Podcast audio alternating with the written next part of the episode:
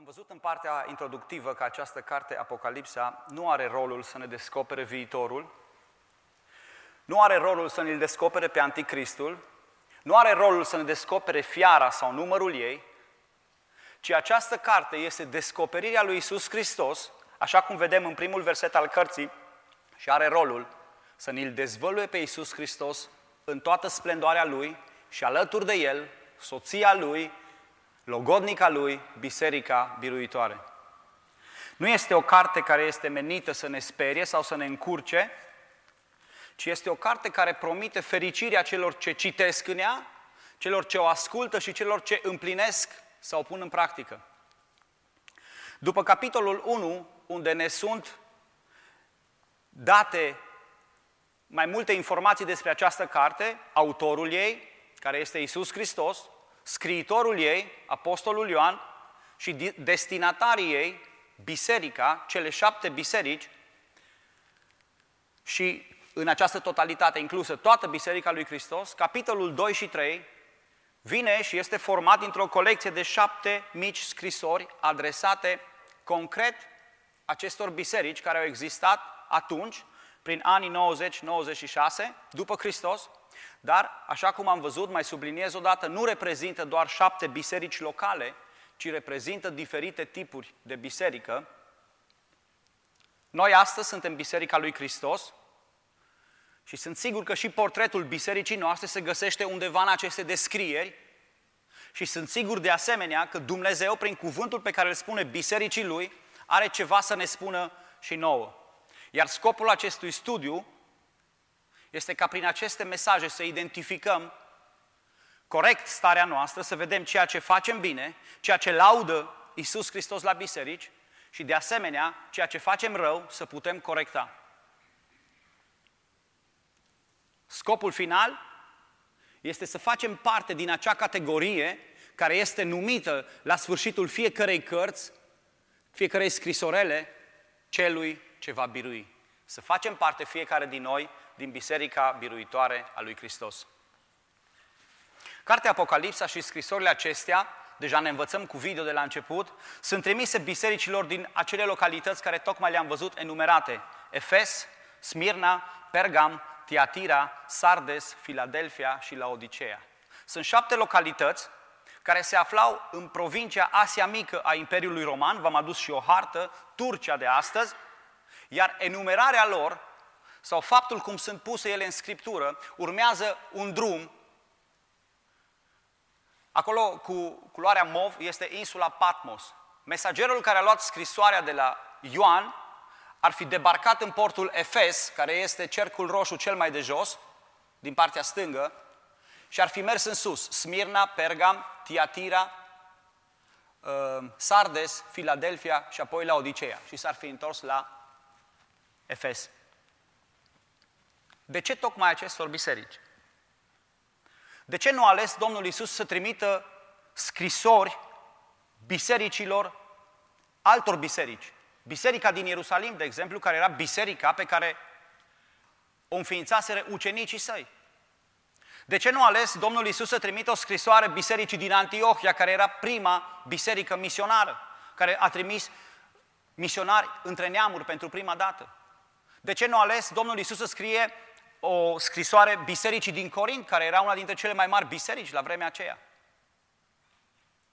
Tradiția și istoria biblică susțin că Apostolul Ioan a fost însărcinat cu conducerea acestor biserici și se aflau sub supravegherea lui. El le avea în grijă, el le cunoștea mai bine, el cunoștea nevoile, punctele lor forte și punctele lor slabe. Indiferent dacă această informație este una veridică 100%, cert este faptul că Dumnezeu, când trimite acestor scrisori, acestor biserici, în fiecare dintre ele se întâlnesc caracteristici care pot fi văzute în Biserica lui Hristos din toate timpurile. Atunci, acolo, pentru fiecare dintre ele, însă și acum, pentru fiecare dintre noi. Mai mult decât atât, ele nu reprezintă doar biserici ca și entități, ci pot reprezenta tipuri de creștini care astăzi vin la biserică. Astăzi vom citi prima din aceste scrisori scrisoarea adresată bisericii din Efes, care se află în Apocalipsa, capitolul 2, primele șapte versete.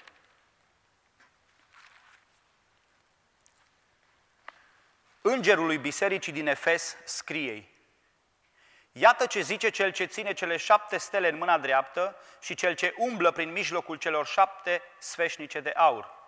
Știu faptele tale, osteneala ta și răbdarea ta și că nu pot suferi pe cei răi. Că ai pus la încercare pe cei ce zic că sunt apostoli și nu sunt și ai găsit mincinoși. Știu că ai răbdare, că ai suferit din pricina numelui meu și că n-ai obosit. Dar ce am împotriva ta este că ți-ai părăsit dragostea din tâi. Aduți dar aminte de unde ai căzut, pocăiește-te și întoarce-te la faptele tale din tâi. Altfel, voi veni la tine și îți voi lua sfeșnicul din locul lui dacă nu te pocăiești. Ai însă lucrul acesta bun, că urăști faptele nicolaiților pe care și eu le urăsc. Cine are urechi de să asculte ce zice bisericilor Duhul? Celui ce va birui, îi voi da să mănânce din pomul vieții, care este în raiul lui Dumnezeu. Amin. Înainte să privim spre această scrisoare, spre versetele care o conțin, vreau să ne uităm un puțin la orașul Efes. Orașul Efes era un oraș mare pe vremea aceea, era un oraș prosper, era un port aproape de mare și era considerat de către romani capitala acelei provincii Asia Mică pe care am văzut-o. Numele acestui oraș înseamnă de dorit, de dorit, ceva de dorit. Și datorită dezvoltării acestui oraș, datorită infrastructurii pe care o avea, mulți își doreau să locuiască acolo.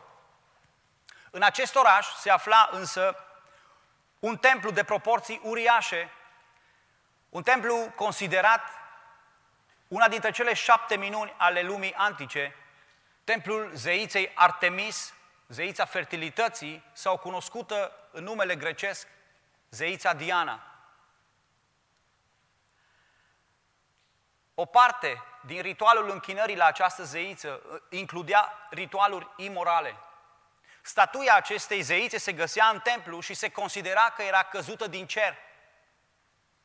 Sculptura aceasta a fost făcută din piatra unui meteorit care căzuse pe pământ și astfel, spuneau ei, chipul Dianei căzut din cer.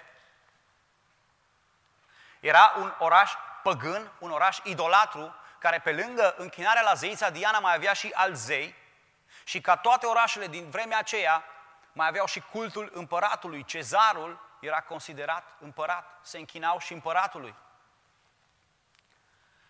În cadrul acestui oraș exista însă o biserică, o comunitate de oameni dedicați lui Hristos. O comunitate de oameni care au ales să se separe de lume, care au ales să nu se închine la toate aceste ritualuri și să-L cinstească pe Hristos.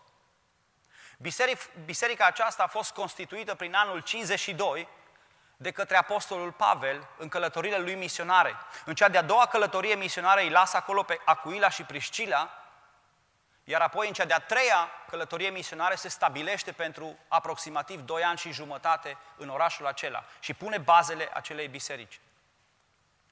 La Efes exista o mare comunitate de evrei care aveau sinagoga lor, adunarea lor unde se, se întâlneau, iar Pavel și-a început predicarea în această sinagogă. Vreo trei luni de zile ne spune cuvântul lui Dumnezeu că a predicat acolo și iudeii s-au împotrivit. Iudeii n-au fost de acord cu Evanghelia lui Pavel, au spus așa ceva nu-i corect și s-au opus cuvântului și au pus piedici. Și atunci Apostolul Pavel a luat ucenicii și i-a mutat într-o altă clădire, într-o școală, unde timp de doi ani de zile a predicat Evanghelia și a învățat calea Domnului pe toți cei care veneau acolo. După plecarea lui Pavel de la Efes, a rămas ca și conducător al bisericii Timotei. Și mai târziu, așa cum am amintit deja, cum amintește și tradiția și istoria biblică, apostolul Ioan a rămas în conducerea acestei biserici. Despre această biserică avem foarte multe informații în Scriptură, avem mai multe informații în Scriptură decât despre oricare alta din cele șapte biserici care sunt menționate. Avem o epistolă scrisă de Pavel către Efeseni, avem foarte multe detalii în Cartea Faptele Apostolilor, de asemenea avem epistolele care au fost adresate de către Pavel lui Timotei pe când era acolo, în lucrare. Haideți să privim puțin spre această scrisoare și să vedem ce vrea să ne transmită ea. Primul verset spune, Îngerul lui Bisericii din Efes scrie Iată ce zice cel ce ține cele șapte stele în mâna dreaptă și cel ce umblă prin mijlocul celor șapte sfeșnice de aur. Am văzut de data trecută ce înseamnă aceste stele și ce înseamnă aceste sfeșnice. Sfeșnicele înseamnă bisericile, iar stelele din mâna dreaptă înseamnă mesagerii lor, conducătorii lor, oamenii care sunt însărcinați sau implicați în conducerea acestor biserici. Dacă am fost atenți, capitolul 1 din Apocalipsă face un portret al Domnului Isus, în care îl descrie într-un mod extraordinar și fiecare din, această, din aceste scrisori încep cu o parte din acest portret care vrea să ne reveleze ceva special din caracterul lui, specific pentru acea biserică. Cum am putea să interpretăm această propoziție?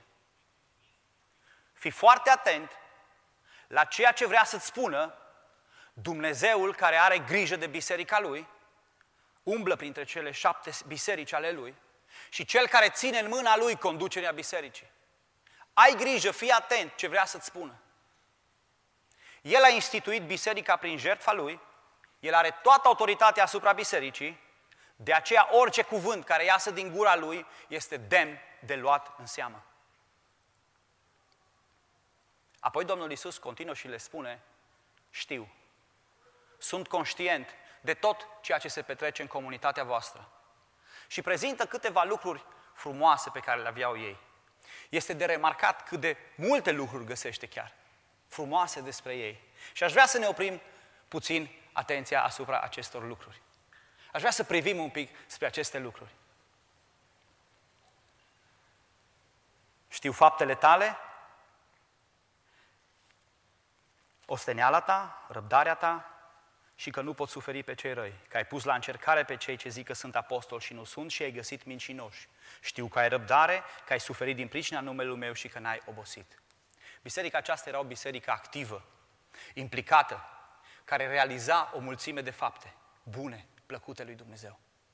Nu era o biserică apatică, nu era o biserică delăsătoare. Probabil era implicată în strângerile de ajutoare pe care Pavel le făcea pentru biserica din Ierusalim, așa cum avea obiceiul Pavel să le spună tuturor bisericilor. Probabil că aveau foarte mare grijă de văduvele și de orfanii care erau în biserică și se implicau. Era o biserică foarte bine organizată pe departamente, unde prezbiterii aveau grijă de turmă, cu o dedicare deosebită asupra învățăturii și păstoririi. Oameni care erau implicați în proclamarea adevărului, a spune mai departe despre Hristos. Oamenii din biserică îi respectau pe liderilor, îi susțineau. Și aceste lucruri nu le scot din burtă, ci le găsim în toate, toate aceste lucruri le găsim în aceste epistole pe care vi le-am amintit mai înainte. Lucruri pe care acești oameni le făceau. Biserica lui Hristos nu lasă nefăcute lucrurile care trebuie făcute, ci le înfăptuiește. E adevărat că mântuirea nu se capătă pe baza faptelor bune, însă un om mântuit este însoțit de fapte bune. Un credincios adevărat este cunoscut după faptele lui. Pomul se cunoaște după roade și credinciosul se cunoaște după fapte. Ce fel de fapte definesc biserica ta, biserica mea, biserica noastră? Dăm voie să-ți spun, acele fapte pe care le fac credincioșii ei, acele fapte pe care le faci tu și pe care le fac eu. Ești conștient că faptele tale, oricare ar fi acestea, determină faptele Bisericii lui Hristos? Dacă ești un om care face fapte bune de dragul Domnului Isus, aceste fapte sunt o onoare pentru Biserica lui Dumnezeu. Dar dacă acestea sunt fapte de rușine, vor fi o ofensă adusă Bisericii lui Hristos și prin biserică adusă această ofensă direct lui Hristos. Hai să luăm exemplu de la această biserică și faptele noastre să fie fapte bune. Dumnezeu să ne ajute. Vedem însă că aceste lucruri, aceste fapte pe care le făceau, nu le făceau doar de ochii lumii, doar de mântuială, ci se osteneau pentru asta. Mulți creștini fac astăzi lucrarea fără să se ostenească, fără să pună interes, fără să le pese, fără să transpire prea mult. Însă acești oameni din Efes își luaseră în serios sarcinile, îndatoririle, plăteau prețul slujirii. Cuvântul folosit aici se traduce prin oboseală până la epuizare, consumare. Acești oameni nu erau superficiali în slujirea lor, în faptele lor. Erau oameni dedicați. Slujirea lui Hristos înseamnă dedicare. O dedicare absolută, până la epuizare. Dedicarea ta față de Hristos nu are voie să fie determinată de cheful pe care l-ai la un moment dat sau nu-l mai ai. Este o decizie personală de a te dedica în întregime lui Hristos și misiunii sale, misiunii bisericii sale. Chemarea lui Isus pentru biserică este o chemare sub jug. Este o chemare la lucru, la semănat, la plivit și la secerat. Nu e o chemare la distracție și la spectacol. Biserica lui Hristos nu este chemată să ocupe băncile și scaunele unei biserici, dragii mei. Biserica lui Hristos este chemată sub jugul lui Hristos. Trage împreună cu el la jug, transpiră sub acest jug și se ostenește alături de mirele ei. Preocuparea bisericii este adorarea lui Hristos în închinare, creșterea în asemănarea cu El și răspândirea Evangheliei în jurul ei. Faptele apostolilor ne relatează că atunci când au fost puse bazele acestei biserici, timp de doi ani de zile, în fiecare zi, în fiecare zi, acești oameni mergeau la biserică. Doi ani de zile, în fiecare zi, Apostolul Pavel i-a învățat în școala lui Tiran. Doi ani de zile, zi de zi. Necesita puțină dedicare ca să faci asta. Însă pe baza acestor fapte bune făcute cu dedicare, Iisus vine și îi laudă. Știu oboseala ta. Știu că te-ai ostenit. Această biserică se coordona după principiile împărăției și era credincioasă acestor principii. Pentru că sunt încurajați în continuare pentru răbdarea lor. Pentru răbdarea lor. Pentru rămânerea, pentru perseverența lor. Spuneam și în celălalt mesaj că actualitatea bisericii se evaluează prin acest principiu al răbdării. Cât de mult rămâi în aceste principii ale lui Dumnezeu. Cât de credincioasă, cât de fidelă rămâne biserica principiilor lui Dumnezeu. Credinciosul, cât de fidel rămâne el principiilor lui Dumnezeu. Știți ce se află în opoziție cu răbdarea? Nu graba, renunțarea. În opoziție cu răbdarea care e prezentată aici se află renunțarea. Cât de multe biserici nu mai au astăzi răbdare să trăiască după prescripțiile lui Hristos pentru ele și își construiesc viziunea pe alte idei. Cât de mulți creștini renunță astăzi, mă refer la creștini, la principiile împărăției pentru că nu mai au răbdare. Cât de mulți tineri pierd binecuvântarea lui Dumnezeu că nu mai au răbdare până se căsătoresc.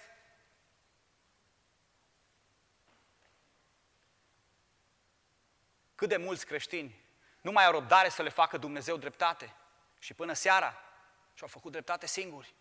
S-au răzbunat, uitând că Domnul vede toate lucrurile și că răzbunarea și răsplata vine de la El. Cât de mulți părinți nu mai au răbdare să-și crească copiii și se dau bătuți și îi lasă să se piardă, efectiv. Pentru că nu mai au răbdare. Și la rândul lor, câți copii nu mai au răbdare să asculte de părinților. Și renunță. Renunță la principiile lui Dumnezeu. Câtă răbdare mai avem tu și eu să ascultăm de principiile lui Dumnezeu? Trebuie să învățăm astăzi de la această biserică să nu ne pierdem răbdarea, perseverența, fidelitatea față de mirele nostru. Este o calitate pe care Iisus o laudă și o așteaptă de la biserica sa. Mai avea o calitate. Nu putea suferi pe cei răi. O biserică care nu tolera păcatul. Care au văzut păcatul și l-au dat afară. Care au văzut pe cei răi și nu l-au tolerat în mijlocul lor. Oamenii aceia au ales să nu trăiască în compromis. Nu s-au compromis ducându-se și la închinarea din templul Dianei Nu s-au compromis în, în acele ritualuri, oricât de pompoase și atrăgătoare ar fi fost.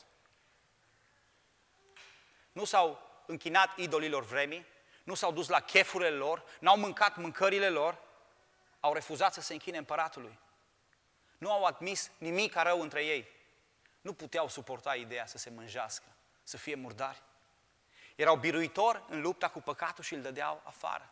Și versetul 6 vine și ne spune că urau și faptele nicolaiților. Se pare că această grupare de oameni îi învăța pe ceilalți că spiritul trebuie mântuit, iar trupul nu are o importanță majoră în comportamentul acesta creștin. Și pe măsură ce spiritul e mântuit, trupul poate fi de lăsat plăcerilor și să trăiască în imoralitate. Însă oamenii aceștia au observat că această grupare nu îi învață bine și au spus, nu, afară. Dumnezeu îi laudă din nou.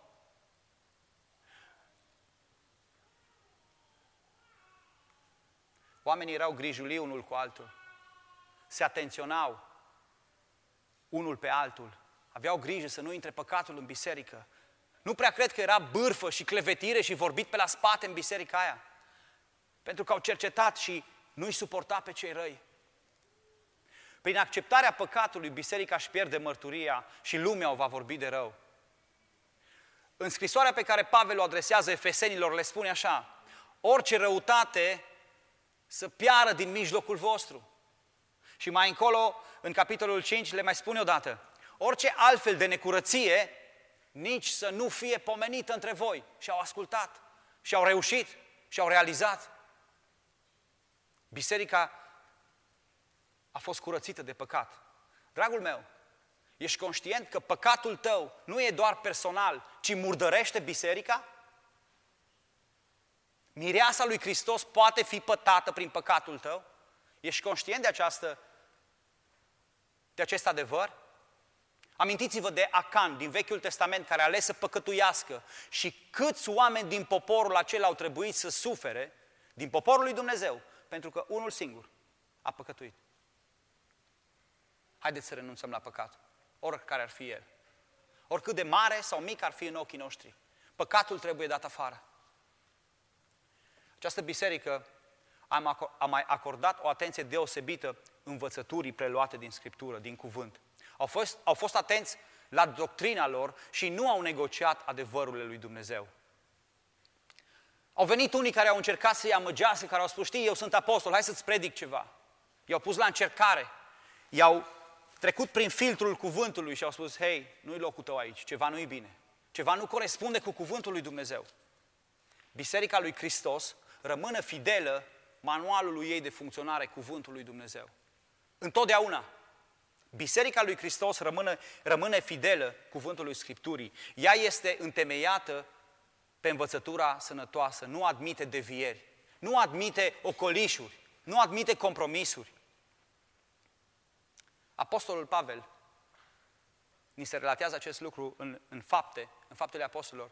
În ultima lui convorbire pe care a avut-o cu biserica din Efes, îi atenționează, fiți atenți ce?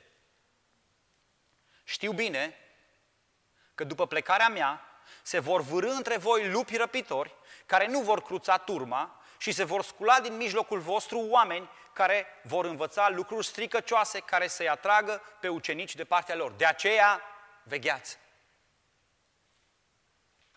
A știut Pavel, a prezis bine, iar biserica a fost pregătită. Și când au venit acești oameni, cu învățătura lor, i-au cercetat și au găsit mincinoși și au spus, nu, nu-i locul vostru aici. A identificat acești lupi răpitori și le-a dat pe față minciuna. Pentru a putea combate însă învățătura falsă, este nevoie să o cunoști pe cea adevărată. Pentru a combate învățătura falsă, trebuie să cunoști învățătura Scripturii. Este o mare nevoie astăzi ca Biserica lui Dumnezeu să cunoască învățătura sănătoasă. Din păcate, multe biserici au renunțat și mulți credincioși au renunțat la partea de învățătură și doctrină, au dat la o parte studiul Cuvântului lui Dumnezeu, l-au înlocuit cu alte cărți, cu alte metode, mai relevante, zic ei. Ni se istorisește tot în faptele apostolului când cei din Efes au cunoscut calea Domnului, au luat toate cărțile lor de vrăjitorie și le-au ars în mijlocul cetății. Au spus, atât, nu mai vrem alte cărți, nu mai vrem alte învățături. au fost dintre ei și valoarea lor era o valoare inestimabilă. Însă au renunțat. Părtășia în cuvânt astăzi pierde din popularitate în favoarea experiențelor emoționale. Cum păstrează și perpetuează Biserica lui Hristos învățătura lui Hristos dacă nu o mai cunoaște?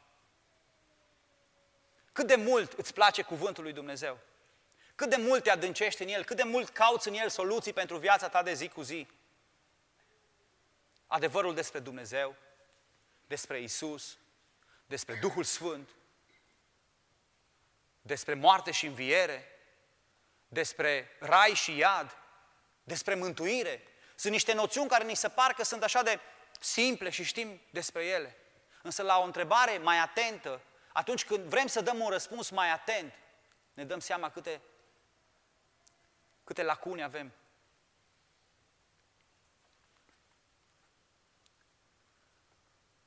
Cât de mult face parte învățătura sănătoasă din practica bisericii din care faci parte? Cât de mult face parte din viața ta aprofundarea cuvântului lui Dumnezeu? Cât de mare este interesul credincioșilor pentru cuvântul lui Dumnezeu? Sunt atât de multe interese care ne fură atenția și atât de puțin revenim la această învățătură a cuvântului. Această biserică s-a opus învățăturilor false și datorită faptului că cunoșteau aceste principii, au fost încununați cu succes. Și pentru că nu au negociat valorile împărăției, pentru că nu s-au jucat cu aceste principii, această biserică a trebuit să sufere. Știu suferința ta. Ea a fost gata să sufere persecuțiile din partea autorităților pentru că refuzau să se închine împăratului. Au fost gata să suporte bătaia de joc a colegilor, a prietenilor când mergeau la templul de zeiței să se închine. Au fost gata să sufere pentru asta, să plătească prețul. Această biserică a fost prigonită de la începuturile ei, atunci când breasla bijutierilor, conduși de Dimitrie Argintarul, i-a prigonit și a spus, hei, dacă oamenii ăștia renunță să se mai închine Dianei, dacă renunță să mai cumpere obiectele de argint pe care le facem noi, afacerea noastră va avea de suferit. Și i-au prigonit.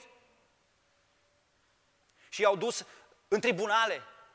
Și au făcut răscoală în oraș. Însă această biserică a rămas pe poziție. Acești oameni au rămas pe poziție. Au suferit cu bucurie persecuția pentru că aveau în vedere o moștenire mai bună. Aveau în vedere realitatea spirituală, nu doar ceea ce vedeau cu ochii. Biserica adevărată este mereu prigonită. V-am spus mai înainte că Timotei a fost unul dintre conducătorii acestei biserici. În cea de-a doua scrisoare pe care o adresează Apostolul Pavel, îi spune următoarele cuvinte. Toți cei ce vor, voiesc să trăiască cu evlavie în Hristos Iisus vor fi prigoniți.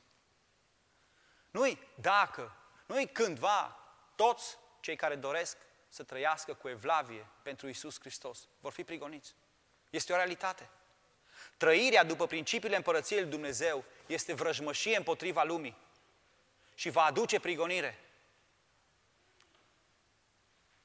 O biserică a cărei mărturie se bazează în totalitate pe, pe Dumnezeu va fi prigonită, va fi urâtă și va fi persecutată. Spuneam data trecută, persecuția nu înseamnă neapărat martiraj.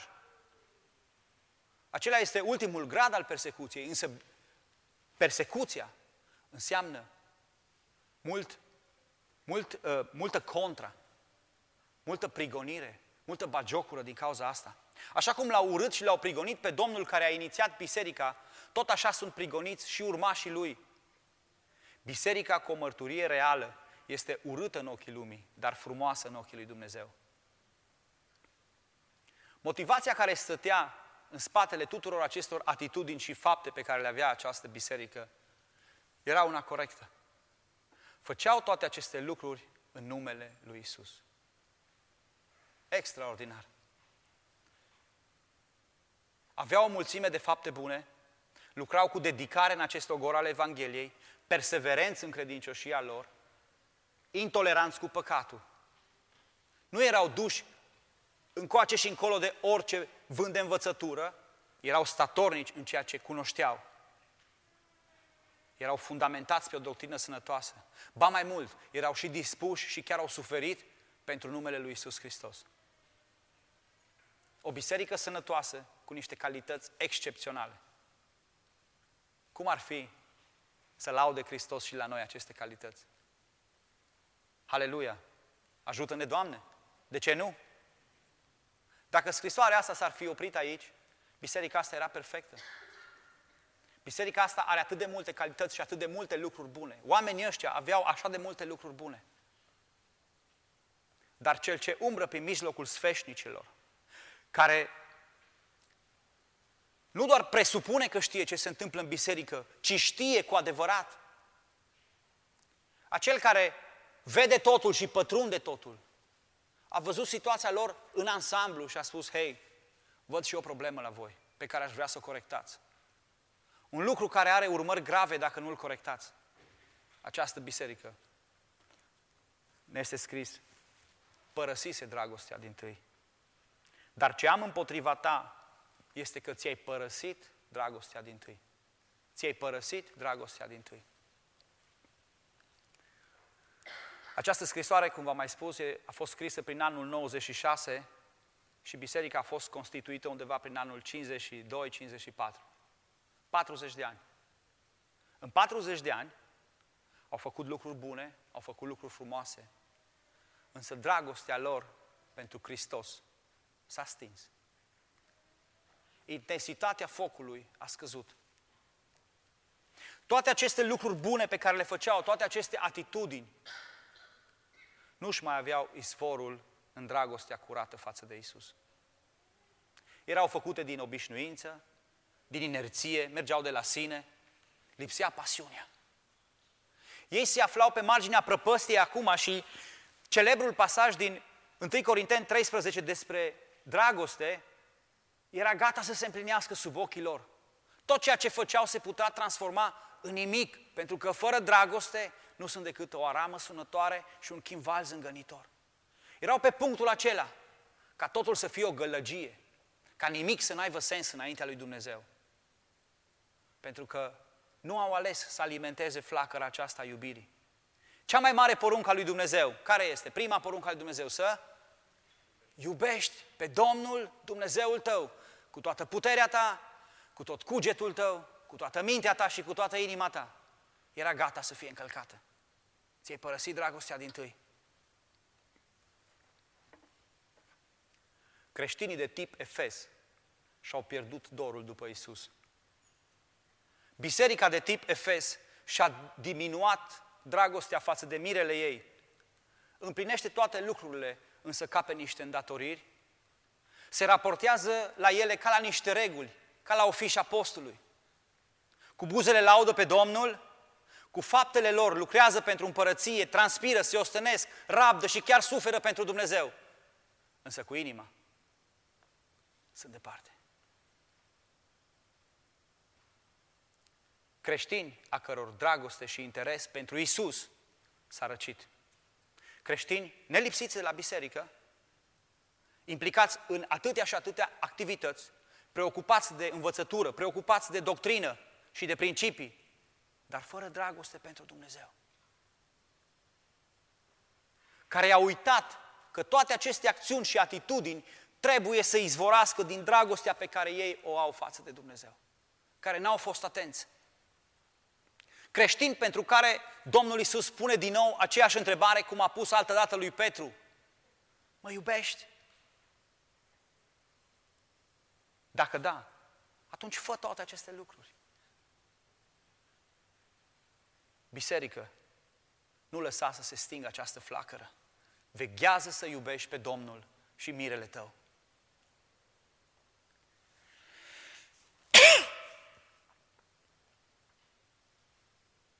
Este de remarcat faptul că atunci când Apostolul Pavel îi scrie lui Timotei prima scrisoare, Timotei era încă în conducerea bisericii de acolo și îl atenționează și de acest pericol. Citim în 1 Timotei, capitolul 1, versetul 5, că Timotei trebuia să le spună, adică să avertizeze biserica, spune-le, adu-le aminte că ținta poruncii este dragostea. Ținta poruncii este dragostea. Toate acțiunile pe care le faceți trebuie să pornească din dragoste, cu alte cuvinte. Scopul cu care le faceți este din dragoste, prin dragoste.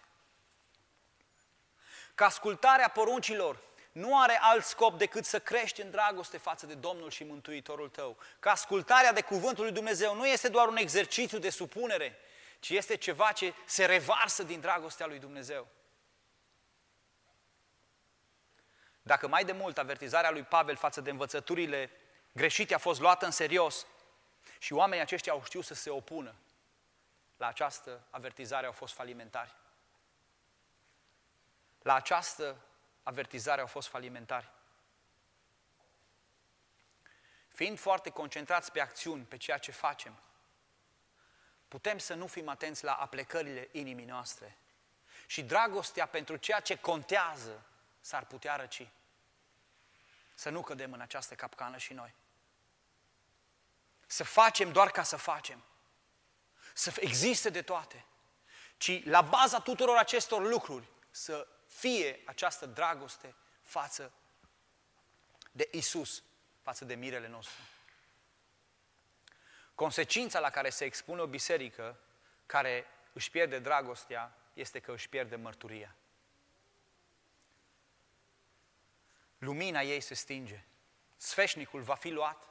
Se va face noapte. Dacă nu te pocăiești, am să vin și am să iau sfeșnicul, lumina, din locul lui. Și nu o să mai fie o biserică.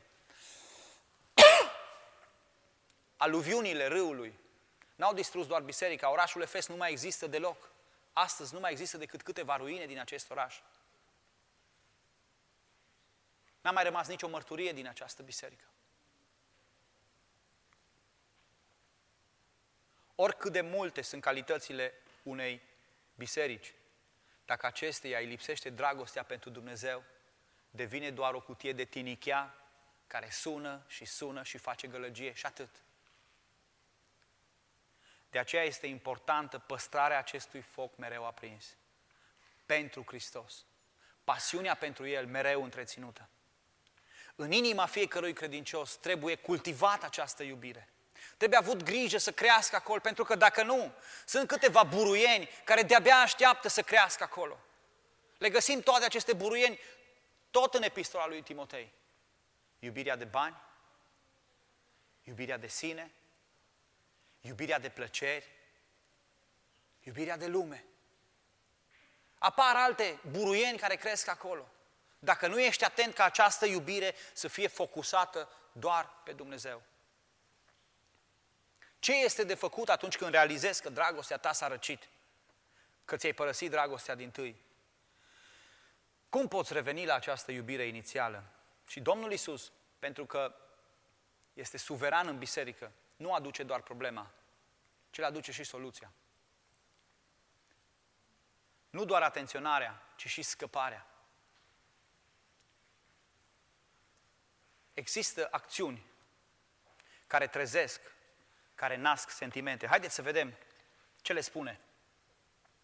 Aduți dar aminte de unde ai căzut, pocăiește-te și întoarce-te la faptele din tâi. Primul cu care începe Domnul Isus, aduți aminte. Fă un exercițiu de memorie. Care a fost bucuria ta și pasiunea ta pentru mine când m-ai cunoscut? Cum ai tresărit de bucurie, cum ai exaltat de bucurie când ai realizat că păcatele sunt iertate, că ești liber, că l-ai pe Dumnezeu, că ai o speranță, un viitor și o nădejde și că viața ta nu se va termina aici, ci ai un sfârșit glorios. Aduți aminte. Doi, pocăiește-te. Să-ți pară rău. Să-ți pară rău cu adevărat de situația în care te afli. Pocăința înseamnă să vezi unde ai greșit și să-ți ceri iertare. Și, oh, cât de greu ni nouă să ne cerem iertare. Am face atâtea alte lucruri înainte să spunem, am greșit. Te rog frumos să mă ierți. Avem mii de scuze. Colecții întregi. Dar n-am spune, Doamne, iartă-mă. Vezi starea, cereți iertare și prin pocăință cere ajutorul lui Dumnezeu să nu ajungi acolo și să te ridice de acolo. Și e imposibil ca Dumnezeu să nu te ajute. Rugăciunea de pocăință este o rugăciune plăcută lui Dumnezeu. Ori de câte ori îi vei cere ajutorul lui Dumnezeu, Doamne, ajută-mă să mă ridic, El o va face. Pocăiește-te. Și în ultimul rând acestei biserici îi se spune, întoarce-te la faptele tale din tâi. Noi denaturăm puțin textul și când citim acest pasaj, de multe ori spunem, întoarce-te la dragostea din tâi. Însă porunca este, întoarce-te la faptele tale din tâi. De ce? Pentru că e greu să poruncești inimii să iubească. Știi ce? Acum nu mai iubim partea asta, iubește în partea asta la altă. Poți porunci mâinii, ridică-te, coboară, du-te în stânga. Poți porunci piciorului, mergi în față, mergi în spate. Dar inimii, nu poți să-i poruncești, iubește acum acolo, iubește acum în partea aia altă. Pentru că e o chestie de sentiment și sentimentele nu le poți porunci așa de ușor. Există acțiuni care provoacă sentimente. Și de aceea, sfatul pe care îl aduce Domnul Isus aici este întoarce-te la acele lucruri, la acele acțiuni care te fac, care te provoacă să crească din nou emoția, sentimentul în tine pentru Dumnezeu. Asta nu o să iasă dacă nu faci nimic. Nu o să te îndrăgostești peste noapte dacă tu nu te apropii de Dumnezeu. Dacă nu-L cauți. Și nu e o chestie legată 100% de sentiment, că dacă ar fi legată 100% de sentiment, nu ar fi poruncită în Biblie. Întoarce-te la acele acțiuni care pot stârni din nou dragostea pentru Dumnezeu. Și vă spuneam, despre această biserică este foarte multă informație și foarte mult material în Scriptură.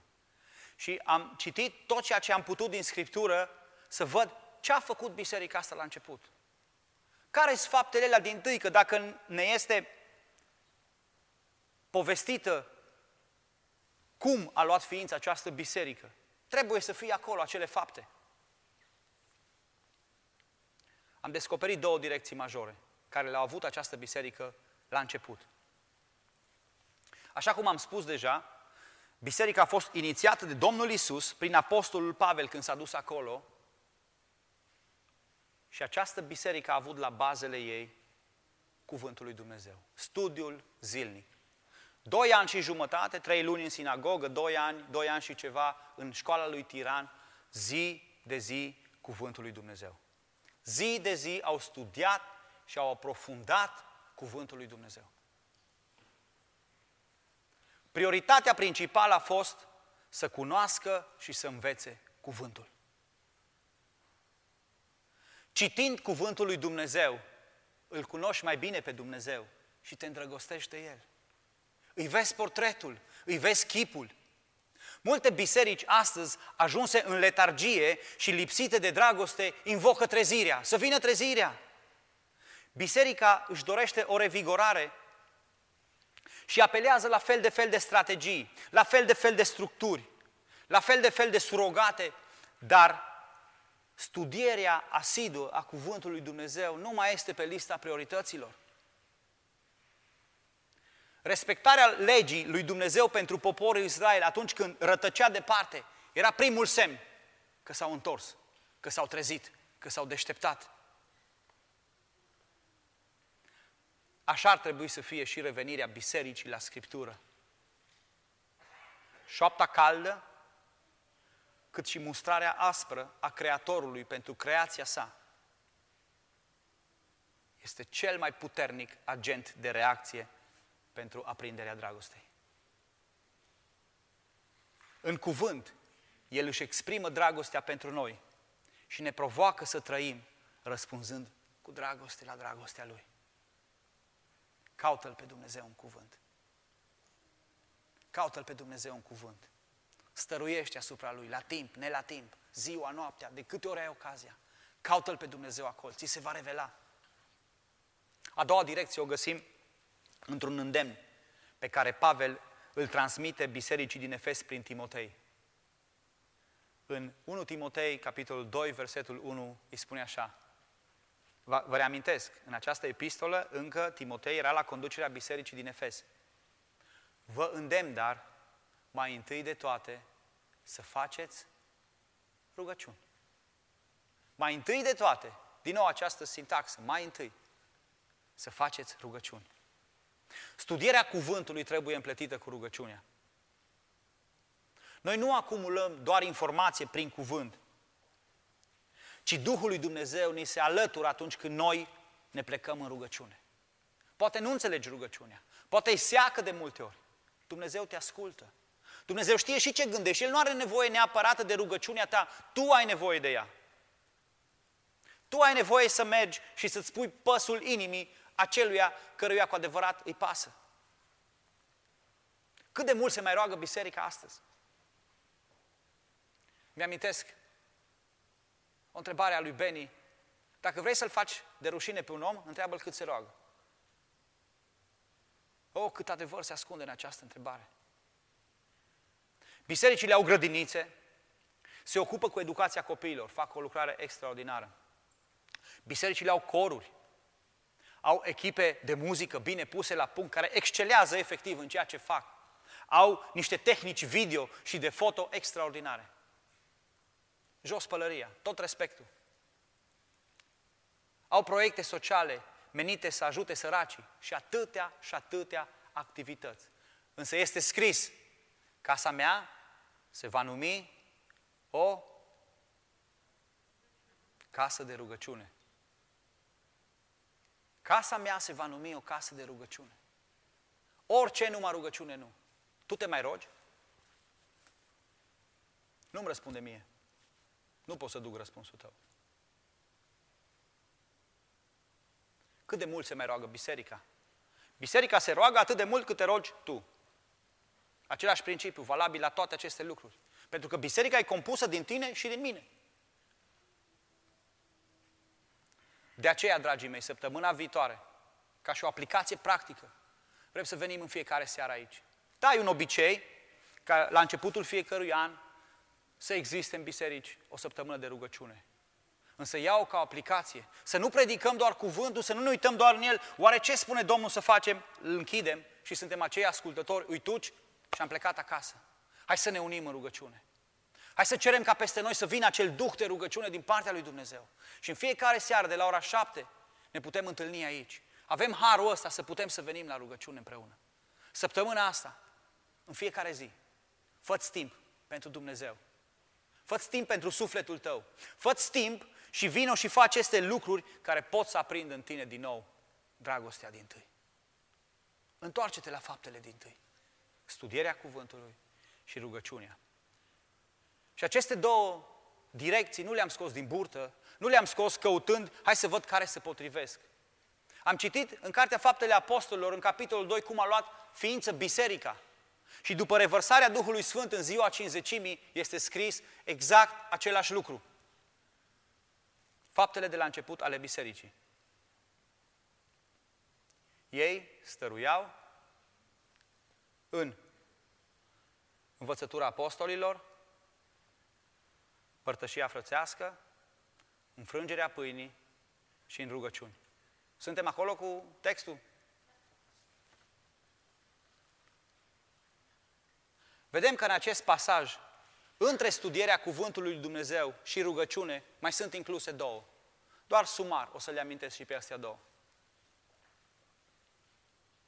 Legătura frățească, părtășia bisericii, armonia și interdependența mădularelor. Dragul meu, oricât de mult ai spune tu că relația cu Domnul se cultivă acasă, este adevărat că acasă studiezi cuvântul, însă Domnul Isus ți-a dat biserica. El a instituit-o pentru fiecare dintre noi. Și acest lucru, părtășia în biserică, face să crească în tine dragostea pentru Dumnezeu. Ia-o în serios. Ia-o în serios.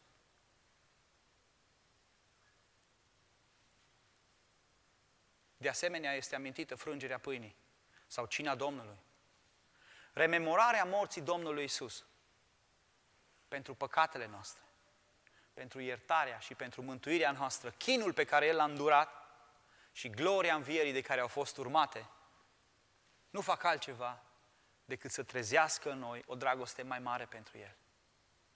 O dragoste și mai mare pentru tot ceea ce a făcut El pentru noi. Cum te raportezi tu la cina Domnului? Este un obicei doar? Sau în acele momente chiar îți amintești, chiar îl faci așa cu conștiința împăcată, cercetându-te pe tine înaintea lui Dumnezeu. O, Doamne, ce mare bucurie, ce mare har mi-ai făcut prin moartea Ta. Ce scop are această predică, acest mesaj? De ce trebuie să fim caracterizați de atâtea lucruri și acțiuni bune? De ce trebuie să veghem mereu asupra inimii să rămână îndrăgostită de Dumnezeu? De ce? Pentru că vrem să facem parte din acea categorie care este numită în ultimul verset. Celui ce va birui. De aia studiem.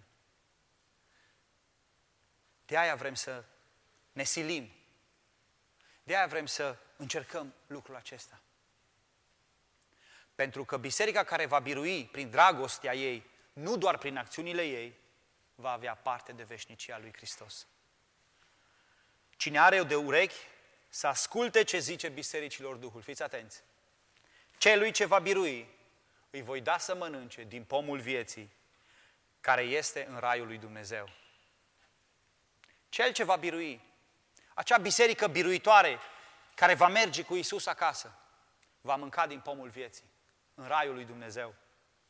Accesul la pomul vieții a fost pierdut în prima carte a Bibliei, în Geneza, când omul a ales să păcătuiască și să se îndepărteze de Dumnezeu. Și mai vine odată în vizorul nostru, în cartea Apocalipsa, aici, în capitolul 2 și în capitolul 22 la sfârșit. Pomul vieții care se află în Raiul lui Dumnezeu. Dumnezeu a oprit intrarea omului la acest pom pentru ca să nu trăiască veșnic. Dar celui ce va birui, îi se va permite din nou accesul la acest pom, ca să guste nemurirea. Dacă omul, păcătos fiind, cunoscând deja binele și răul, ar fi mâncat din pomul cunoștinței binelui și răului, ar fi trăit veșnic în mizeria păcatului lui. Și Dumnezeu a spus nu, nu. Însă, biserica care biruiește și credinciosul care biruiește nu doar prin acțiunile lui, ci prin dragostea lui față de Mântuitorul, acela va ajunge să guste din nemurirea perfectă a Raiului lui Dumnezeu. Haleluia! Să ne ajute Dumnezeu pe toți.